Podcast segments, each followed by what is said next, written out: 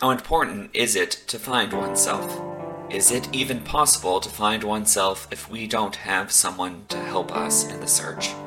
Welcome to the Spiritual Father podcast. I am Father Adam Carrico, and this homily was recorded on January 18th for the second Sunday in Ordinary Time, 4 p.m. Saturday Mass at Ascension Catholic Church, Louisville, Kentucky. As always, thank you for listening. Enjoy. What you find on the internet sometimes just is amazing. And sometimes it just shows up at the perfect time. And I ran across this little article. I'm going to read it to you. Uh, I think you'll enjoy it. It, uh, it struck me, and I, I printed it out immediately. I said, I know how I'm going to start my homily this weekend. This article was at least first posted on September 12th of 2019, and so just about six months ago. Um, it's entitled "Missing Woman Mystery Solved." It's, an, uh, it's a newspaper article. It says a group of tourists spent hours Saturday night looking for a missing woman near Iceland's Eldgjá Canyon, only to find her among the search party.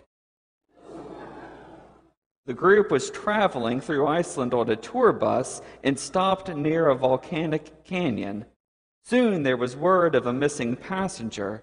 The woman, who had changed clothes, didn't recognize the description of herself and joined in the search. But the search was called off at about 3 a.m. when it became clear that the missing woman was, in fact, accounted for and searching for herself. Sometimes we just need to find ourselves, don't we? Often, I think we need a little bit of help doing that.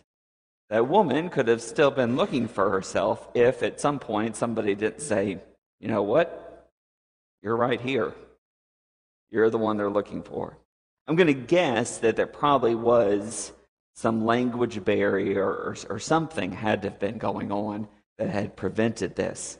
And you can imagine gathering perhaps back in the tour bus at three o'clock in the morning, and every seat is filled, and people start looking around like, we didn't find them. How did this happen? And then they finally put the pieces together that indeed she had been there the entire time. We can spend Lord knows how long, how many hours, how many, how many dollars on books about finding yourself.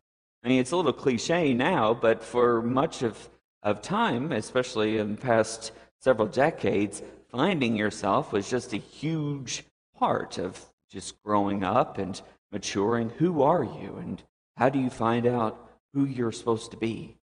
And it's important to recognize that we don't do that in a vacuum. We don't do that off on a mountaintop. Often we do that in the midst of a community that helps us understand who we are. Ultimately, that we are children of God, but that we don't necessarily get who we're looking for unless there's someone there to tell us you're already there. It's a, simple reality that, uh, that we may overlook. I also had spent some time preparing for this homily thinking about the best man at a wedding. Now, a best man um, has, well, I wouldn't say many roles, mostly just to stay out of trouble, I think, and to find the ring. I had one lose the rings once. That was fun. Uh, but I just, I love weddings. I have a couple of uh, couples that I'm working on uh, right now in different uh, stages of their marriage prep. And it's just one of the things that I love most about being a priest is working with couples, preparing them for marriage, helping them to see what their life together for the rest of eternity is uh, meant to be and what they are called to be through that. And uh, for many of them, they have, in a sense, found themselves in their love for the other person. Not completely, because we are complete in ourselves, but marriage as a vocation is meant to help us understand what it is that God is calling us to do in the world. Much like priesthood or religious life helps other individuals understand what they are supposed to do. But we don't often get there without somebody helping to point us in the right direction. And I've heard many, many best man speeches over the years, and some take credit for introducing. You know, I was the one that introduced Billy to Karen, and I'm really the one to uh, to thank here. And of course, he's all alone and you know sad. Not really. Or what happens most more often is the best man describes how at one point Billy came to them and said, "You know, I really think Karen's the one." And and that best man was able to reassure them, "You know, you're right. You found them. You need to get your stuff together, start acting a little bit better, and ask her to marry you. Or talk to her dad, ask her to marry you. That we need somebody to help push us along a little bit, to show us the way, to say, there he is. He's the one. We've been hearing about John the Baptist quite a bit. The A year, the, the A cycle of the liturgical calendar, just hammers home this image of John the Baptist. And here we are once more, but this time John the Baptist is specifically pointing and saying, There he is. That's him. Look to him now, not to me. I must decrease, he must increase. Look to him for whom you are to follow. He is, in a sense, the best man. He is inviting us into a relationship with this one who has seemingly come out of nowhere. He is reassuring us that He is the one.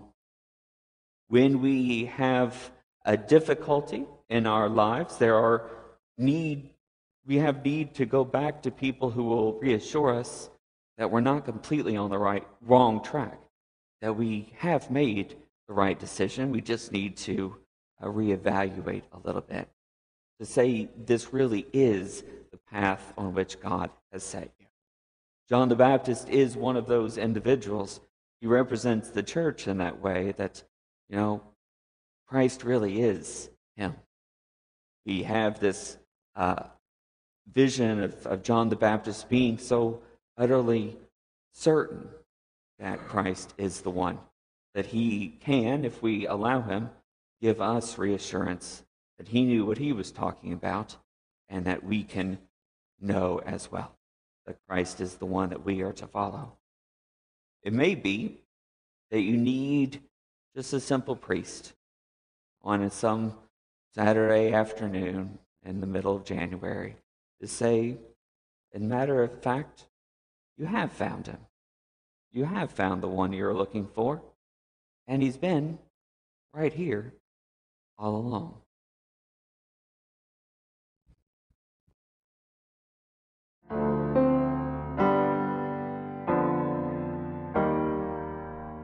I hope you have enjoyed this homily and have gained something from it. For more from Spiritual Father, please visit spiritualfather.org, where you will find other homilies, blog articles, social media posts, as well as links to various projects. Thank you for the support. May our Lord and Savior bless you this day and every day to come.